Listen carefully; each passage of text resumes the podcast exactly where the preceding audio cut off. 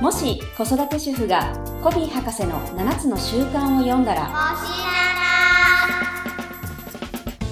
この番組は、フランクリー・コビー・エディケーション・ジャパン株式会社の協力でお送りします。おはようございます。もしななの時間がやってまいりました。さとこさん、今日もよろしくお願いします。はいよろしくお願いしますはい、あの、先週からお話ししている AI についてというところなんですが、はい他にも何か大切なことってありますかそうですねやっぱり前回はねその質問力っていうところをお話ししたんですけど、はい。まあやっぱり行動力おーかなと思いますねなるほど。はい。 AI 時代に大切な行動力。うん。で、まあ、で、この行動力っていう中には、例えばそうんうのん主体性だったりとか、うん問題解決能力っていうあたりも、やっぱり含まれてうんうんうんくるんですけど、やっぱりここがないと AI が使えてもあんまり意味がないというか、なるほど。うん。確かにそうですね。まあ、7つの習慣でも第1の習慣ですからね。そうです、そうです。うん。うん。まあ、これ、主体性だったり行動力、自分で何とかする力って大事ですもんね。そう、これはもう本当、まあ、どの時代も大切ですよね。うん何かに頼ってしまうっていうのは、主体性がどんどん落ちていって、うん。まあ、何かのせいにするのも得意になっちゃうっそうていそううのそがうそあう。りますよね。うん。うなるん、ほど。で逆にねやっぱり行動力なかったらもう本当うん AI にとって変わられるといううか、ん。うんそうですね。うん、だから僕の周りでも AI がすごい楽しみっていう人はやっぱり主体的だし行動力あるんですよ。ああなるほどね。でも怖いっていう人はややっぱりないんですよね、行動力や主体そ性うかやがっ。ぱちょっと受け身なんですかね。そうですね。うんだから、それこそ、なんだろう、すごい感謝はしてるんですけど、うん今バイトを始めるのに、例えばコンビニとかスーパーのレジとかは、もうなくなるの結構近いんじゃないっていう状況じゃないですか。本当そうですね。うんうんセルフレジがもう必ずコンビニにあって、ある。はい、品出しすらなんか自動でやれるスーパーとかも出てきてるようなうん状態ですからね、まあそれが一般化するのはもう少し時間かかるかもしれないですけど、はい。まあ30年続けられる仕事ではなさそうとかうん思いますようねん。。はい。なので、なんかそういう中で確かに行動力大切だなっていうのはわかるんですけど、うん。どんな風に育んでいったらいいんですかね。そうですよね。でもな考えてみたらうん、子供って基本的に本来は行動力あると思うんですよ。確かに。ねえなんかない子ってあんまりちょっと想像できないですよね。そうですね。ねえ。でもなんか、やっぱり中高とか大学生とか、社会人になると、あ、ちょっと行動力ないなっていう子いたりとかして、じゃあなな。んか、どの辺でなくしてきたのかなみたいな。おーなるほど。ねえ本来絶対持っているはずのものそうですがね、途中でこう失われていくっていうのがあるのかなっていう中で、まあ今日お伝えしたいのは、やっぱりその子供たちの情熱を育むっていうのが、すごく大事かなと思って。事。なるほど。うん、やっぱ情熱があれば、やっぱりもう体は勝手に動きますよね。確かにそうですね。ねもうなんか、レゴやってたら、え。うん。もうテコでも動かないみたいなことが見ますもんね。そうそう そう。で、やっぱすごい主体性を発揮するじゃないですか。はい、はい、そうですね。ねえ。で、うまくいかない時に、もうあの手この手使い出しますよね。。うん、うん、うん。確かうんに、確かに。情熱を育てるっていうことですね。そうなんです。でも結構、あの、例えば日々のお家の中でも、うん。子供たちが情熱的に何かをやってる時に、もうそんなことやってないでお風呂に入りなさいとか、うーん。宿題やりなさいみたいな。なんか子供たちの情熱を削ぐような関わりがやっぱりなんかあるのかなっていうところがあるので。確かに。うそうでん、いすね。や、そんなことじゃないっていうことなんですよね。うーん。うん。ああ、そうですね。なんか社会の仕組みがそうなっているのかみたいな、いろいろ考えちゃいますけど。うん。まあでも情熱は確かに大切にしたいですようね。ん。なんかよく、こもしなの中でもお話しするスティーブ・ジョブズはい。のお話ですけど、まあ彼はパソコンに情熱を小学生の時に持っていたからこそ、ん。ね、これだけのものを作り上げたっていうのがあるので、うん。なんかそこの情熱を立っていたら、アップルはなかったかもしれないとか、そうですよね。うん、うん。思いますようね。ん。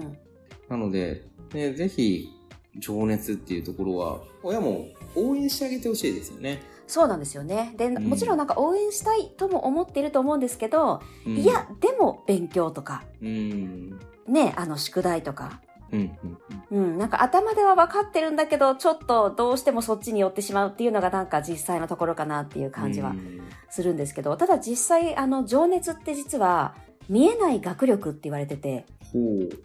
よくね、IQ テストってあるじゃないですか。うん、ね、で、IQ テストの、まあ、生みの親って、アルフレッド・ビネーっていう心理学者の先生なんですけど、うん。はい。まあ、そのビネー先生が言うには、IQ、知能を高めるための3要素っていうのを言っていて、うん、うん。これが、まあ、算数、国語。まあ、要はね、論理と言語っていうのがトップ2。うんで、それはやっぱり算数と国語なので、ほら、やっぱり、みたいな。うんうんうん、やっぱり勉強しなきゃダメじゃないって思うと思うんですけど、実は3つ目がね、これ情熱なんですよ。へえ。だからね、論理、言語、情熱。ら、なるほど。で、実はこの情熱がないと論理も言語も意味がないよね、みたいな。うーん。なので、やっぱり同じぐらい大切にしてほしいというか。うんうんうん同じぐらいというか今の話だと一番最重要項目ってことそうそう。にでもなりま特すよねにこれからの時代はうんそうなってくると思う。ので、なんかちょっとこう軽く扱いがちな情熱を、ちょっと今一度ここで大切にしてほしいなっていうところがね、今日の一番お伝えしたいことだったりします。なるほどですね、でも確かになんか好きこそものの上手なれじゃないですけどそう。うん。もう本当に料理が好きな人が美味しい料理人になるわけだし、うん。まあ情熱がなかったらなんか強制的にやらされる料理人は多分美味しいもの作れなさそうですもんね、うん。まあいっかってなっちゃうというかそうそうそねえ探求心とかも情熱から生まれるだろうし、う。うん。うん。確かにそうですうね。ん。ねで、やっぱり情熱も感情なので、うん、うん、うん。ねやっぱりこう、私たち人間にしかできない領域うんですしね、うんうんここはね。そうですうね。ん。なんか数々の偉業を成し遂げてきた人たちも基本的には情熱ですよね。うん。情熱行動力が生んだものですよね。うん。ジェームス・ダイソンのバッグのない掃除機。うんうん。もうあれ何回試作品作られたかご存知ですえー、知らないです。うちも使ってますけど、ダイソン。あ、うちもダイソンなんですよ。もうそれを聞いてからダイソン大好きになって、ええまあ要は自分で掃除機かけてたらー。うん。こうなんかゴミがパンパンになっちゃってうん。替えがなかったからこううんカッターで切って中のゴミを出してガムテープでつないでこう紙バッグを戻してみたんですってうん。そしたら結局バッグの目が詰まってるからもうゴミは空になっててもそのバッグはもう使えないっていう状態だったらしいんですよなねるほどなんですね。はい、うん。なの。で、うんバッグがない掃除機ができないかって自分が使って思ってなる研ほど。究を始めたとうん。で5127回ええー、試リトライア作品をル。作って、はいす、ごい。それでようやくできてで5年もの年月でみんなにバカにされて奥さんは働いてくれてる中、うんガレージでずっとあいつはバカなんじゃないかって言われてて掃除機作ってるわ、みたいな。そうですよ、うんまたやってるよとそんなの無理に決まってるだろうって言われ続けながらもやったわけですようねーん。まさに情熱だなと 本当ですね。はい信じ続けたっていうところですよねそうか、そうか。うんだから普通諦めるじゃないですか うん。そんなのまあまあ、ね。在庫買えばいいや、みたいな。うん。でもそのおかげでどれだけの人がね、こうバッグのない掃除機を使ってるかって考えると、うん。うん、とてつもない情熱って大事だなって、なんか、ふと思い出しました。そうですね。でもそれがね、うんやっぱり結果的にね、本当にたくさんの人の役に立つ、ね、うん社会への貢献ってすごいですよね。いや、本当にそうですうね。ん。ね今度、羽のない、えー扇風機作ってみたりとか、うん。あ、そうですよね。はいそうだそうだ。あれも危険じゃないっていうね、動物だったり子供だったりね、確かにうん全く危険がないわけじゃないですか。うん。なんかすごくなんかなんでしょうね情熱行動力っていうテーマに合うお話だなと思ったんですけど、そうですね。でもね、うん本当最初バカにされたっていう通りで、うん、ね、子供が何か夢中になってることって、親から見たら、くだらないことかもしれないけど、うんうん、でもこう何をやってるかっていうことよりも、やっぱりこう夢中になれているっていうこと自体がすごくやっぱり尊いっていうことですようね。んうんそうですね、いや、そうですよね。何かに情熱を捧げられるものに出会えたわけですからね。そう。ううん。ん、うん。そこを応援してあげないで何を応援するのじゃないですけど。そうなんです、そうなん です。うん。でもね、大体止めちゃうんですよね。そう、止めちゃうんですよね。はい。僕僕も水泳にすごい情熱を注いでて、あ、そうなんですね。確か関東3位くらいまで行ったんですよ。おお。小1だか幼稚園の時だか。うん。でも、なんか塾の曜日とかぶって、うんうん。勝手に辞めさせられてたんですよ。え本 人知らなくて、え、何を言ってるんだと、僕から水泳取ったら何が残るんだくらいで、うん。情熱奪われちゃったんですよね。あー、でもあるかもしれないですうね。ん。いやいや、受験だから勉強しなさいみたいな。そうですうね。ん。まあ、今となれば、こう、背がそこまで高くないから、そもそも多分土俵に乗らないから、そう結か。果良かったなとかも思うんですけど、うんうんうん。 当時は大ショックなわけですよね。そうか。えーって感じでした。いや、もう、もう意味がわからなかっ たですね。本当に。まあだからね、そうやって情熱を奪うみたいなのを、何かを優先したい気持ちもわかるけど、子供の情熱はね、うん、ぜ。ひ大切にしてほしいですね。そうですね。だから同じぐらい大事だっていうことをね、うん。なんか今一度こうご理解いただきたいなと思いますうん。うんうんなるほど。うん。なんかそのために何をしていったらいいんですか大切さは理解できてきたんですけど。うんうんうん。まあそうですね。で、やっぱりね、その今のスイミングの例で言うと、うんなんかやっぱり勝手に決められたっていうのはちょっとショックも大きいし、なんかなんか泣く泣くやめた感ってすごくあるじゃないですか。そうですね。ねえ。 はい。まあだからね、やっぱりこう何をするにしても、子供に決めさせるっていうところもすごく大事かなと思って。あーうん。確かにそうですね。なんかその時僕が問われていたら、うん。多分水泳を続けながら勉強もできる方法を考えましたもんね。うんうんうん。判断を委ねられてたら。そうですよね。うん。うん。でもね、勝手に決められると嫌ですもんね、普通に。そうそうそう。 はい。なんかこう投げやりになっちゃいますよね、もう。うん。じゃあもういいよ、みいたいな。な。はい。もう塾も行かないよ、みたいな。ねはい。え。うん。だから、ね、そこは、やっぱ子供の判断を大切にしながら、まうあん一緒に考えていくみたいなスタイルですかね。そうですね。うんそう。で、例えばね、何かこれをやってみたいっていう時は、やっぱりその、子供に最後こう、決めさせるというか、うん。じゃあ、これはやるんだよねみたいうんうな。んうん。ね、で、当然やっぱり親としても、そこに時間だったり、お金だったりを投資するわけなので、うんこれ本当うん良い意味で責任を取らせるっていうのもやっぱすごく大事で、おーあ、自分が決めたんだからやろうっていうのがね、うんまたこの情熱を維持する力にもなると思うので、おーなんかね、これやってみないいママ申し込んできたからとかじゃなくてね。うんうんううん、ん。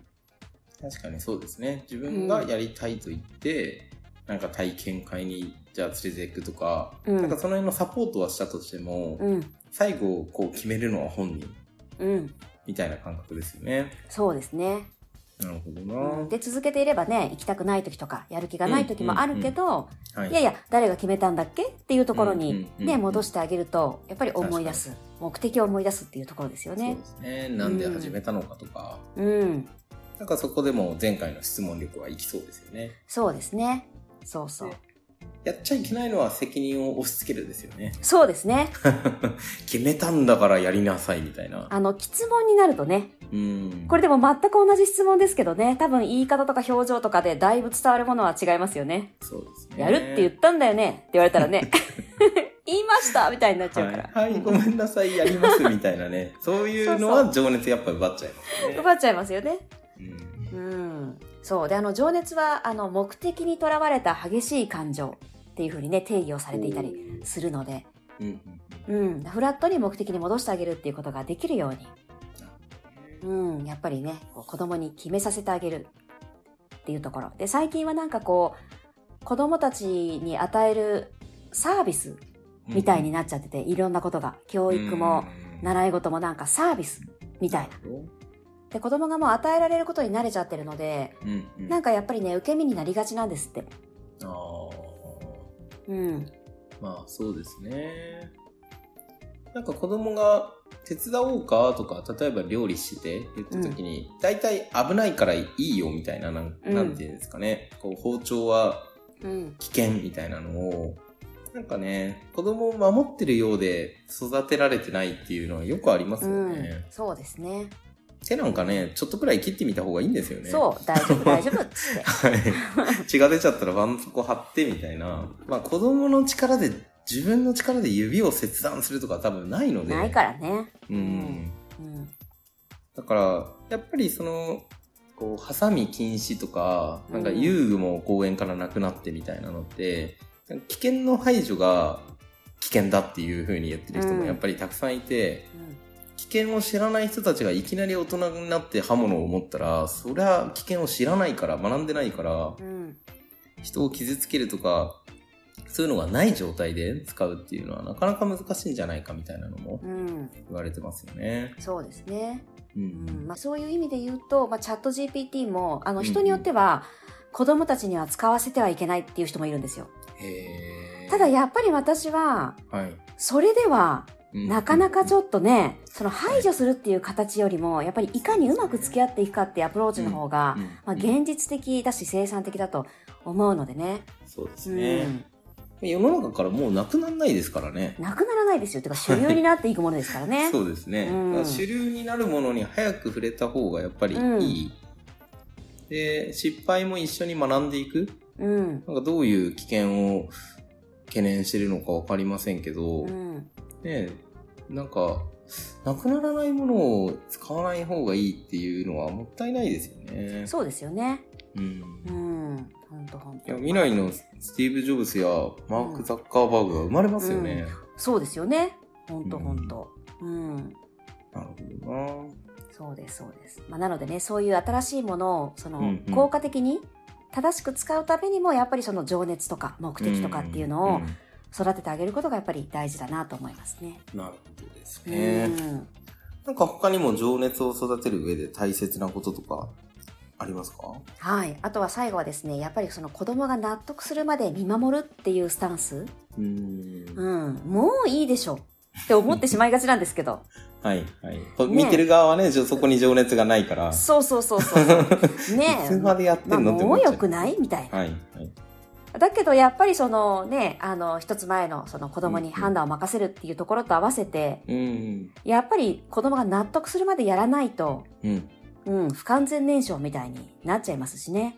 そうですうね。ん、なんか僕はここにすごく情熱を注げたんだって思えることもすごく大事なので、うーん。うん、。ね、それが結果になるならないとはまたちょっと別の問題でね。うん、うん、ううん。ん。確かに自己肯定感上がりそうですよいやね。、そうなんですよね。で、やっぱりこれ資源になるじゃないですか、大人になっても。うん、うん。確かに。あの時一生懸命になれたもんなっうん。っていうのってうん、やっぱり一つ本当糧になるんですよね。そうですねう。